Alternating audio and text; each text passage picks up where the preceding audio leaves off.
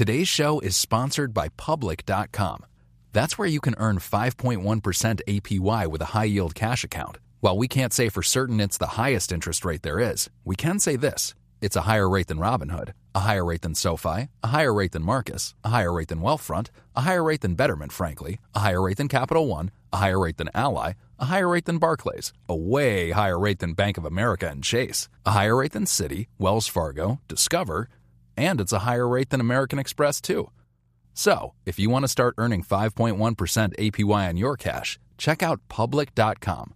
We can't say it's the highest interest rate, but it's pretty damn up there.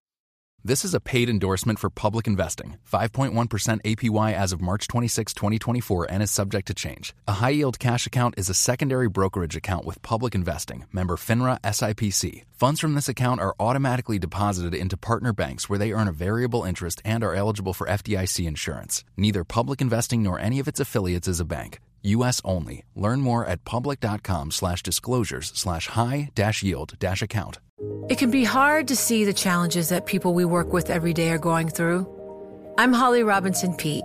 Join us on The Visibility Gap, a new podcast presented by Cigna Healthcare. Download it wherever you get your podcasts.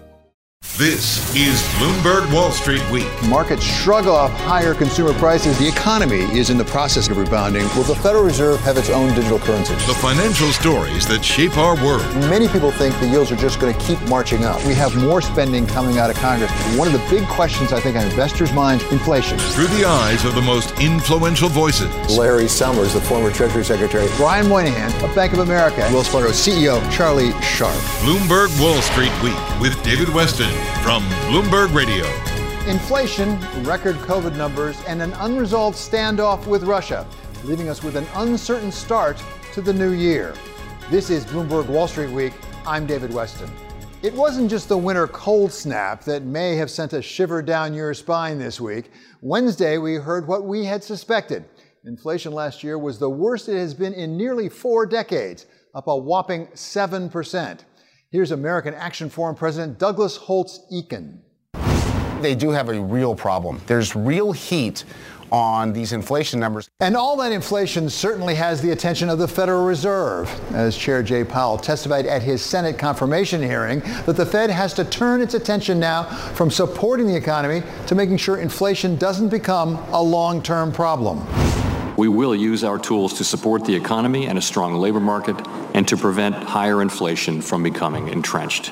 And if all that weren't enough, Russia came to the table with the United States and then with other NATO allies to talk about all those Russian troops massing on the Ukraine border. And the parties basically agreed to disagree, at least for now, leaving prospects of a further invasion still up in the air, which was part, but only part, of what drove oil prices up this week. Here's IHS Markit Chair Dan Yergin there's geopolitical anxiety uh, feeding into the market on top of a tightening market that's coming with economic rebound. Three big banks reported their earnings at the end of the week with something of a mixed bag. JP Morgan reported record profits, but disappointed a bit on trading and is adding to its costs. Citi also came up short on trading in the midst of a major restructuring there. And Wells Fargo said its tepid loan growth in the fourth quarter should pick up this year.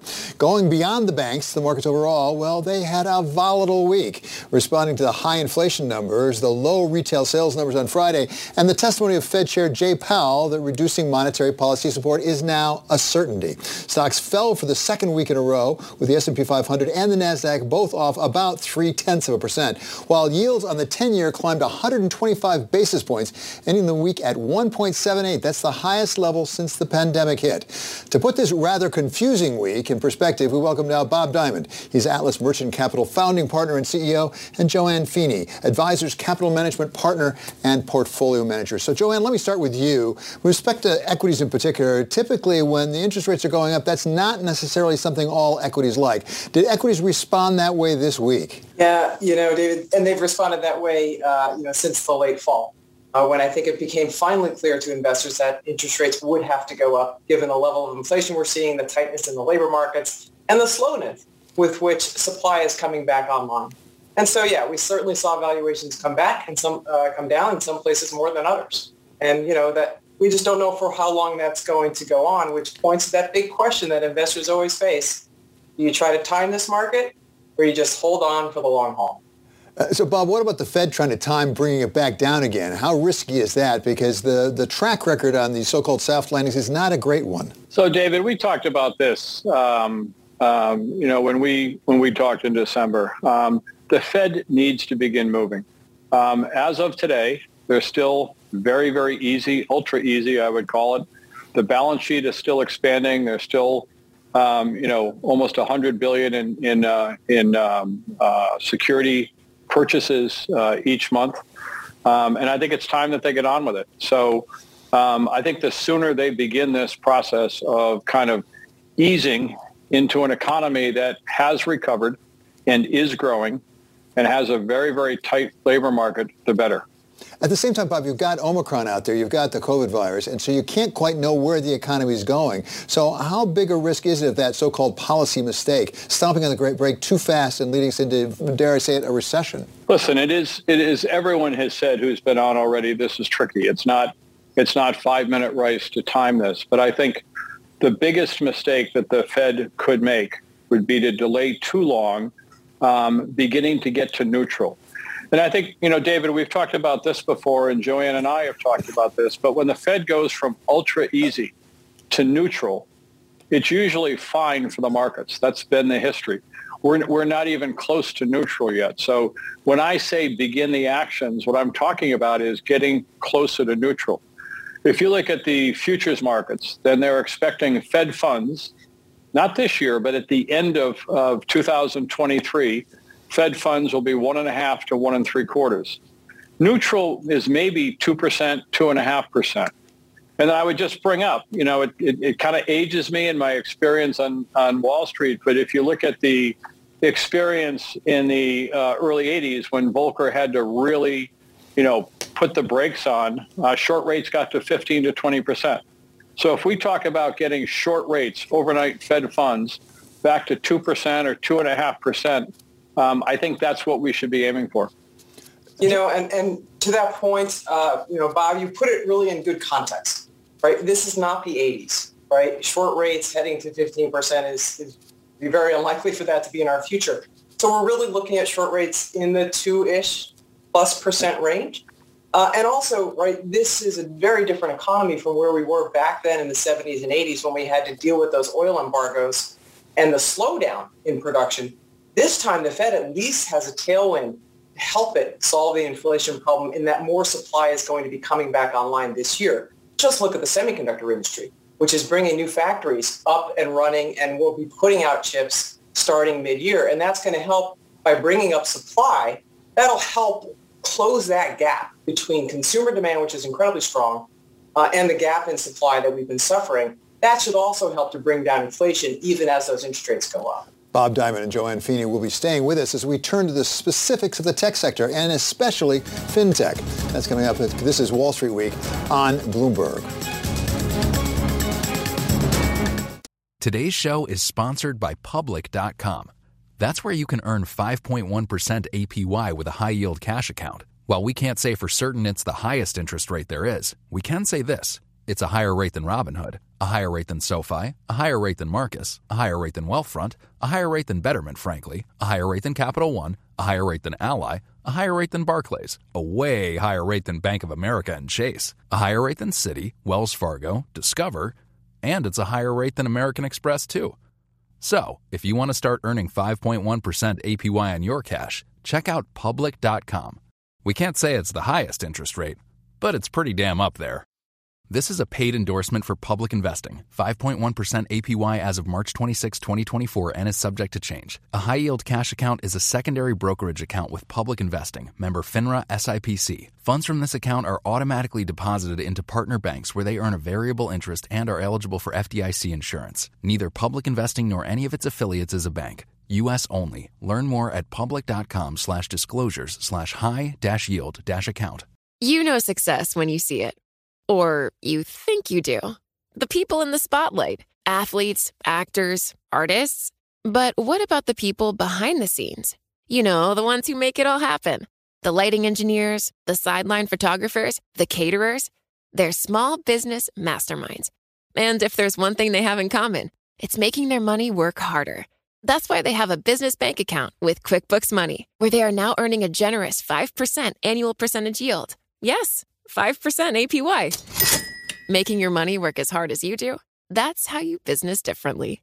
Learn more about QuickBooks Money at quickbooks.com slash 5APY. Banking services provided by Green Dot Bank, member FDIC. Only funds and envelopes earn APY. APY can change at any time. This is Bloomberg Wall Street Week with David Westin from Bloomberg Radio. Joanne Feeney of Advisors Capital Management and Bob Diamond of Atlas Merchant Capital are still with us. As we turn from the markets overall to one segment that has been particularly riled by the talk of higher rates, and that is the tech sector, and more specifically fintech. Bob, let me start with you. You've got some experience not just with banks, but also with tech, and specifically fintech with your major deal involving Circle. So give me your sense. Typically, it's thought that uh, tech gets beaten up with higher rates. Is that true now? Is this a time not to invest in tech? Come back to, to higher rates, David. We're talking about just getting back to neutral. So we're talking about maybe a 10-year in the higher end of one and a half to three percent, and uh, rather than the lower end. And we're talking about two percent Fed funds rate. So no, I don't think there'll be a negative impact. Um, our investments, our last uh, three or four investments in Atlas Merchant Capital have all had a very, very strong tech angle to them. Um, we're very, very positive overall uh, on the fintech sector. Um, stable coins in particular, as you know, we, we announced in Concord Acquisition Corp a merger with Circle. Um, and I think payments, technology, stable coins, um, you know, the ability to, to uh, uh, impact uh, the costs of, of commercial services, uh, the opportunity to increase economic stability, all these things we think are very, very positive. So um, there will be winners and losers. Um, I think there were periods in the market where anything with a tech angle, whether it was fintech or outside of finance, you know, had a good bid. Um, and I think it's it's appropriate that there are, are uh, you know a little bit more selective in terms of the platforms that will be most successful. But within financial services, the impact of technology and the impact of uh, technology-focused uh, platforms um, is significant, and we really like it as a is, is a broad area to invest. You know, and I think that um, the news out of, of J.P. Morgan just you know really confirms that they are spending because competition is up, and they need to become more efficient. And where are they going to get that technology? Well, some of it will be internal. But if you go beyond the big money center banks, think of all the regional banks, community banks, they also need to become more efficient. And so a lot of the fintech names that are providing some of those capabilities, whether it's a, a smaller name like an nCino or a larger name, you know, they got thrown out too uh, over the last several months with all those multiples coming down. So, you know, it's like the babies got thrown out with the bathwater uh, over the last several months. And I think this year we're going to see quality names really come back. So as Bob was saying, we're going to have to be really selective. But, but I think investors are going to start looking more carefully at the companies to see if they actually have customers, a well-defined market, and customers that have money to spend. And, and some of these companies have proved themselves already, and their multiples still got crushed. So I think there's a real opportunity for tech investing right now. You know, you don't want to buy tech necessarily when it's really high. You want to buy it when the market is panicking and when the numbers have really come down, as they have over the last seven months. And jo- Joanne, I would also say, you and I had talked about this, but there are sectors like using stable coins again, um, where, you know, we should really embrace and encourage clear regulation. Uh, and I think in the case of, uh, of Circle, we certainly do uh, embrace regulation. And I think that can also help separate um, uh, platforms from those that are more investable than, than others. And Joanne, I wonder if yeah. that takes us to another big story of the week. Actually, was the nomination by President Biden of Sarah Bloom Raskin uh, to be the vice chair of the Fed for supervision because she worked when she was at Treasury. She worked specifically on regulation of crypto. I'm told she's one of the first people to say we need to regulate this and came up with a paper on it. So does that mean that we're going to have that regulation sooner rather than later, and maybe have it be informed? Yeah, I think that's right. I mean, she has a stellar reputation. Uh, I think she's pretty highly respected, and she certainly has the experience in her various areas of work over the past many years to be able to, to you know think and, and lead discussions pretty pretty well on that. But you know, I think people again not separating which companies actually benefit from more concise, more thorough regulation and which ones might lose. You have the whole area trade down on the fear of more regulation when actually it should be viewed as a positive for the development of products in that sector. And I think people probably misread that. So once again, going forward, I think we're going to get some clarity on the direction in which regulation is likely to go. And I think that could actually help some of the better companies. Joanne, I couldn't agree more. I think there's a there's a perception that you know regulation is negative. Regulation is not negative. You know, good sound regulation will make it more clear um, who are the winners and who are the losers and, and which, you know, can operate within a highly regulated financial services industry. My understanding is that the Fed white paper on stablecoins is coming out very soon, and I think that will add to some, some, some clarity around that as well. Uh, so, so, Bob, you've mentioned stablecoins a couple times, and really focus, if you would, on the payment companies, because you do have experience. You've got investments in the area. Uh, what will be the difference between the, the sheep and the goats, if I can put it that way? Because there are a lot of companies out there right now. Which ones will survive and flourish, and which ones will fall by the wayside? So there are there are stablecoin companies or companies that are platforms that that uh, expect to be that would prefer to be offshore, that would prefer to be outside of the regulatory perimeter, and I think I think those will be very challenged in terms of becoming um, you know really used as payments. And there are others like Circle, which has said they plan to um, uh, apply with the OCC um, for a full reserve banking license. That's how that's how much they would um, prefer to be within the regulatory perimeter of the of the U.S. financial system. So um, I think I think we'll see it with more clarity, David, going forward. But I think we can see it, and, and there's our, there's already a, a, uh, a separation from those that would prefer to stay outside of the regulatory perimeter and those that would prefer to operate inside. Joanne, I'm really curious, again, for you as a portfolio manager, we hear increasingly people say, even who are skeptical of cryptocurrency overall, that there is a role in your portfolio for some of it for various reasons. Do you feel that way? Do you look to balance to some extent, have some role for cryptocurrency, whether stablecoin or a different sort? Yeah, you know, there, there, can be a role for it. As Bob was saying, it's at this point a bit of the wild west, right? Some are quality and they're really careful about adhering to what is likely to be regulatory frameworks that keep them safe right, and, and create transparency.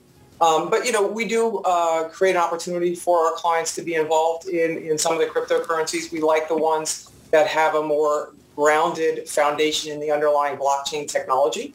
Um, but you know, it's a bit hard right now to get too too involved because again, there's going to be a shakeout uh, among those uh, who are, are, more careful uh, about keeping those transparency, uh, you know, guardrails in place and keeping out some of the more nefarious activities that have been you know, used in those platforms and also, you know, the potential for hacking and other things. So one really has to be careful, but, you know, it's clearly speculative, um, you know, potentially a lot of upside, but also a riskier position. So one wants to limit exposure, I think, that that realm at this point. Great having both of you with us. That's Bob Diamond of Atlas Merchant Capital and Joanne Feeney of Advisors Capital Management. Coming up, it looks like Fed Chair Jay Powell is headed toward a second tour of duty. But what confronts him this time may be very different from what he's seen before. We ask former Fed Governor Dan Tarullo of Harvard. They could dust off uh, a lot of the tools from the 80s, you know, the output gap analysis, uh, Phillips curve. This is Wall Street Week on Bloomberg. This is Bloomberg Wall Street Week with David Westin from Bloomberg Radio. Economic defender of last resort. Since the great financial crisis of 2008, it's been the Federal Reserve we've depended on to bail out the economy when things got rough. The ongoing labor market slack and the subdued inflation outlook are key reasons for the committee's decision to maintain the current high degree of monetary policy. Monetary policy will likely remain highly accommodative for quite some time. But now we face something we haven't seen for a while, a Fed bent on tightening rather than loosening, with Chair Jay Powell testifying at his confirmation hearing this week that quantitative easing has to come to an end. We'll be normalizing policy, meaning we're going to end our asset purchases in March. That rate hikes are coming this year. If we have to raise interest rates more over time, we will. And that the Fed's balance sheet is just too big. You know, we're mindful that the balance sheet is $9 trillion. It's far above where it needs to be. In short, that the economy no longer needs the sort of monetary policy support the Fed has been providing for over a decade. The economy no longer needs or wants the very highly accommodative policies that we've had in place to deal with the pandemic and the aftermath. And so, as Jay Powell is on the brink of being confirmed for a second term as chair of the Federal Reserve, it's time to think about how different the next four years may be from what came before. And to help us take a look at what the Federal Reserve has in store for it coming up, we welcome now a former member of the Federal Reserve Board. He is Daniel Tarullo. Dan, thanks so much for being with us. Uh, it's been one thing to manage the Fed. It's not been easy, I'm not saying, when we were loosening monetary policy, supporting the economy. How difficult will it be if and when Jay Powell gets confirmed as the next chair to really have a very different regime? Well, David, it's true. For the first time, really, in about 40 years, inflation is the uh, part of the dual mandate that's front and center, uh, if not standing alone, at least much more prominent than it has been.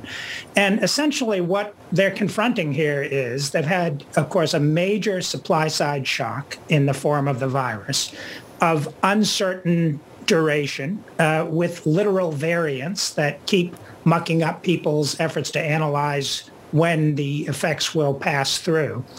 At the same time, they've had an awful lot of fiscal stimulus over the last uh, couple of years. And so when you have reduced supply and increased demand, uh, predictably, you've got inflation of a sort that we haven't seen in some time.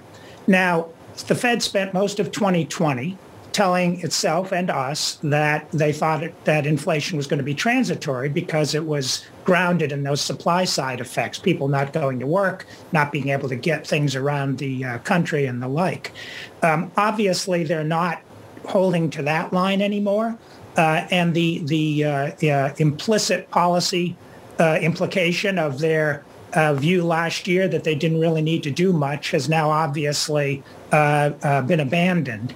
But they now need a new hypothesis as to uh, the trajectory of inflation, what will cause it to perhaps recede, what will cause it to embed itself, uh, and and that's really, I think, the first order of business on monetary policy for the Fed this year.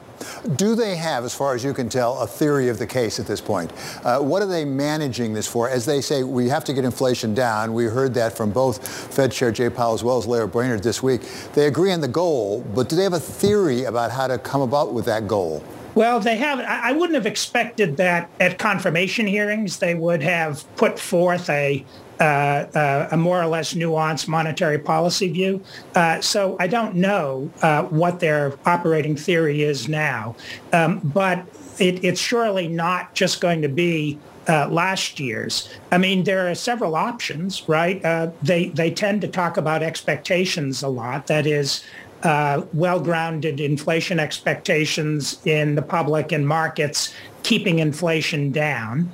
Um, that's a that's a hard one to judge in real time, and nobody really quite understands why expectations change.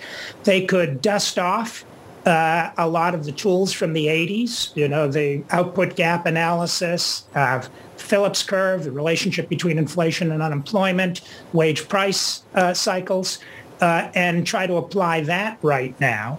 Or they could come up really with transitory version two, uh, which would basically say, look, we think the medium term or longer term disinflationary forces in the economy, globalization, demographics, and the like, are still at work um, and so we, we don't need to make major adjustments in uh, monetary policy, but we do need to make some. So those are at least three possibilities or some combination of them. But I haven't seen anything yet uh, that would give us a hint as to which particular blend of those uh, notions the Fed is going to adopt. What, what's important, David, though, is that they do articulate, as you put it, a theory of the case so that they can then judge incoming data against that theory, and that allows them to make policy adjustments as appropriate. Thank you so much to Daniel Tarullo of the Harvard Law School. Coming up, we wrap up the week with special contributor Larry Summers of Harvard. This is Wall Street Week on Bloomberg. Today's show is sponsored by Public.com. That's where you can earn 5.1% APY with a high yield cash account. While we can't say for certain it's the highest interest rate there is, we can say this. It's a higher rate than Robinhood, a higher rate than SoFi, a higher rate than Marcus, a higher rate than Wealthfront, a higher rate than Betterment, frankly, a higher rate than Capital One, a higher rate than Ally, a higher rate than Barclays, a way higher rate than Bank of America and Chase, a higher rate than Citi, Wells Fargo, Discover, and it's a higher rate than American Express, too. So, if you want to start earning 5.1% APY on your cash, check out public.com. We can't say it's the highest interest rate, but it's pretty damn up there.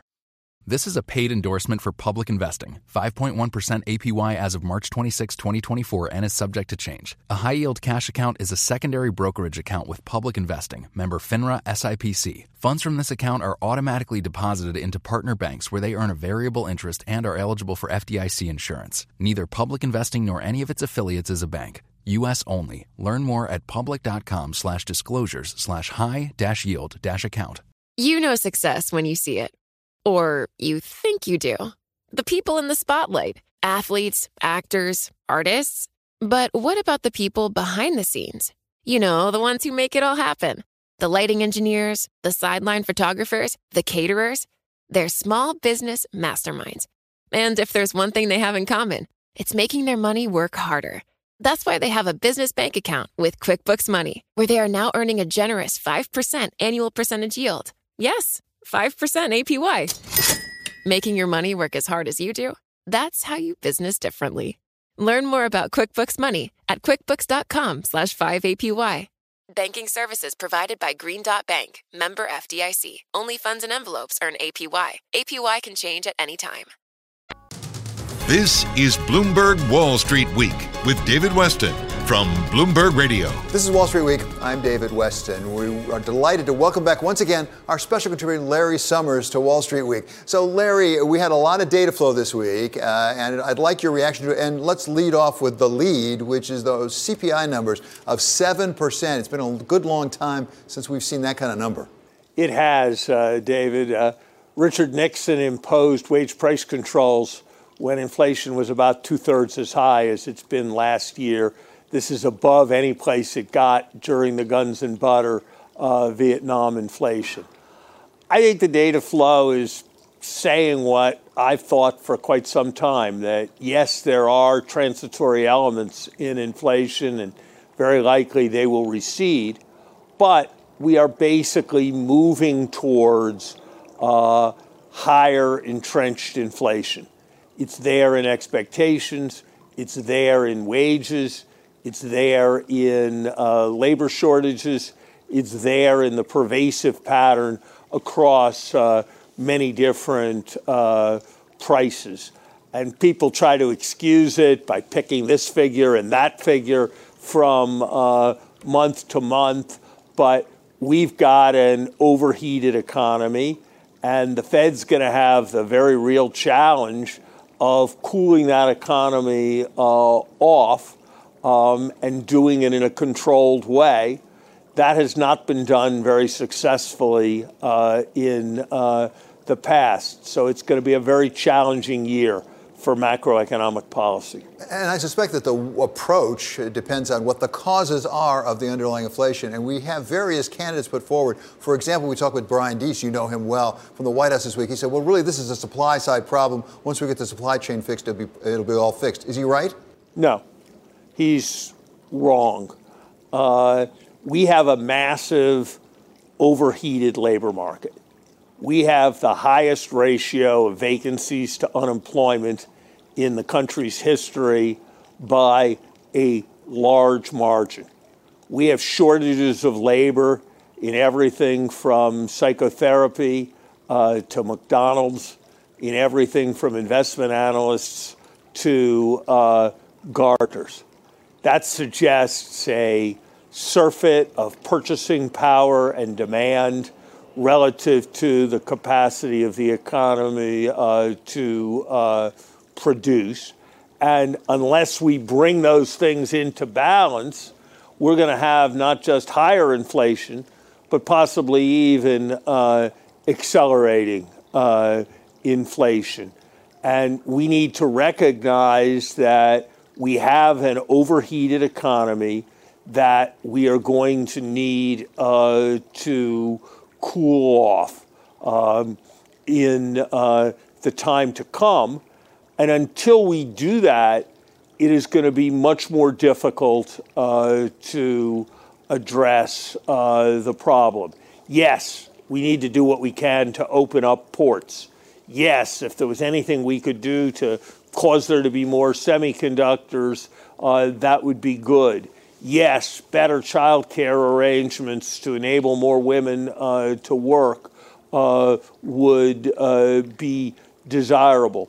But fundamentally, this inflation is about um, an overheating economy, and that's the thing that uh, we have to address. All of which takes us back to your statement that it's pretty difficult for the Fed to have a soft landing here. The track record is not unblemished, I think it's fair to say. Uh, with the three new nominees from President Biden, he will have basically put five people in place, renominating Jay Powell as chair, promoting his proposal as promoting Lael Brainard, and then three new members. What do we know about these people? What does it say about the Constitution of the Fed going forward, assuming they get confirmed?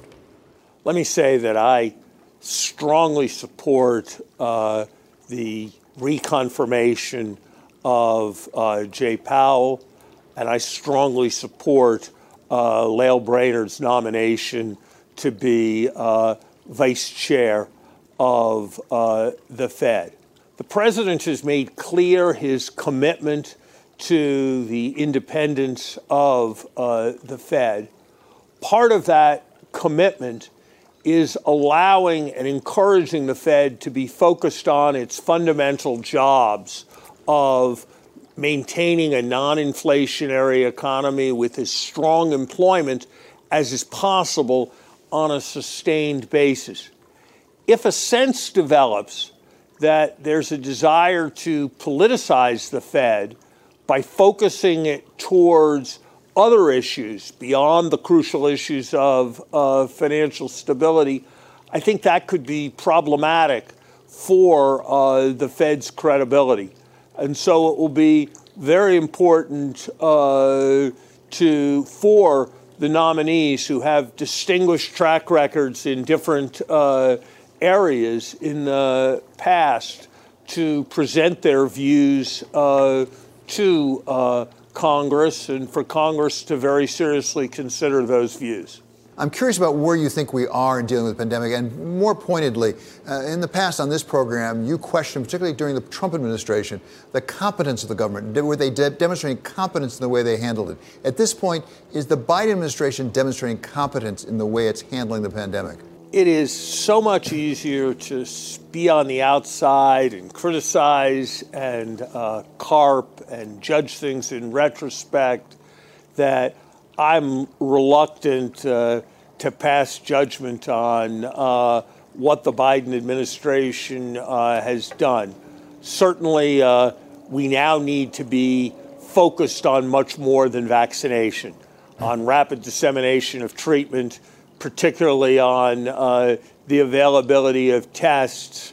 I wish those things had happened uh, faster. I wish the CDC and the FDA had broken more out of their conventional rhythms to reflect the extraordinary situation uh, that uh, we're dealing with. But I would underscore one thing, David, and that is that COVID anywhere is a risk of mutation that could lead to catastrophe everywhere. And that we are underinvesting as a global system on a massive scale in the global effort to uh, contain uh, COVID. And in addition to its moral significance around the world, we are making it more likely that the next uh, vaccine, uh, the next COVID strain, will have Omicron's transmissibility and some other strains' uh, lethality. And that is a grave risk to uh, the global system and one that I think is not getting enough attention. Okay, well said. Thank you so much, Larry. It's always a delight to have you. That is Larry Summers, of course, of Harvard University. Thank you. Finally, one more thought playing by the rules of vaccine mandates. Everyone is talking about them, from banks saying if you don't get the jab, you can't keep your job, to the Supreme Court, ruling that it's up to Congress, not the president, to make them universal. In early 2020, while millions stayed at home, millions of healthcare workers heroically stayed at, their, at work. These same workers are now forced to choose between losing their jobs and complying with the government's vaccine mandate. It's one thing to try to tell your employees what they need to do to come to work. It's quite another when it's an independent contractor who makes tens of millions of dollars a year, has a vocal global fan base, and, oh, by the way, is arguably the greatest of all time. That's what Australia has on its hands in Novak Djokovic, looking to break his tie with Rafael Nadal and Roger Federer for the most Grand Slam wins ever by a man. And, oh, by the way, he's an outspoken skeptic of vaccinations. Mr. Djokovic has been, shall we say, a bit cagey about his vaccination status, invoking instead his claim that he caught the virus, recovered, and is therefore immune. All of which got him into the country, only to have the government say it wasn't enough and he'd have to leave and say goodbye to that 21st Grand Slam title, which put the issue in the lap of the courts, the courts of law and the courts of public opinion, as tensions continued in advance of the start of the Australian Open next week. Norway, Norway, Norway. Rules are rules. And there are no special cases. But it's not only tennis stars playing a bit fast and loose with vaccine mandates these days.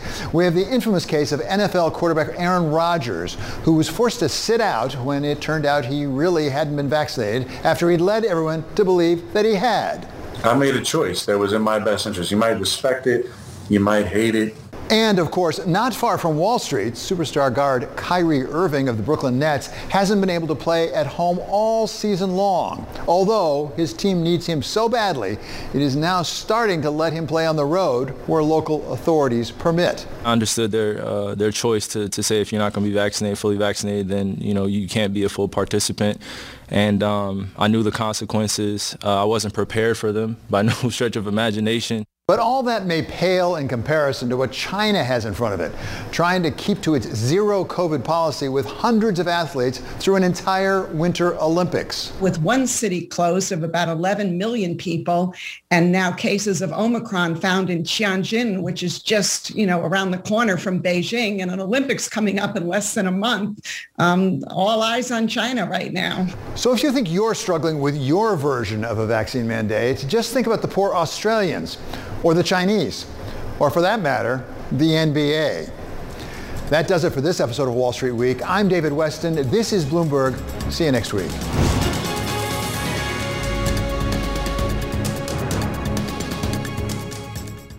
It can be hard to see the challenges that people we work with every day are going through. I'm Holly Robinson Peete. Join us on The Visibility Gap, a new podcast presented by Cigna Healthcare. Download it wherever you get your podcasts. Join Bloomberg in San Francisco or virtually on May 7th for The Future Investor Data Powered Transformations. This 2024 event series will examine how data is not only playing a pivotal role in investment decisions, but serves as a driving force behind the construction of innovative, investable enterprises. This series is proudly sponsored by Invesco QQQ. Register at bloomberglive.com slash futureinvestor slash radio.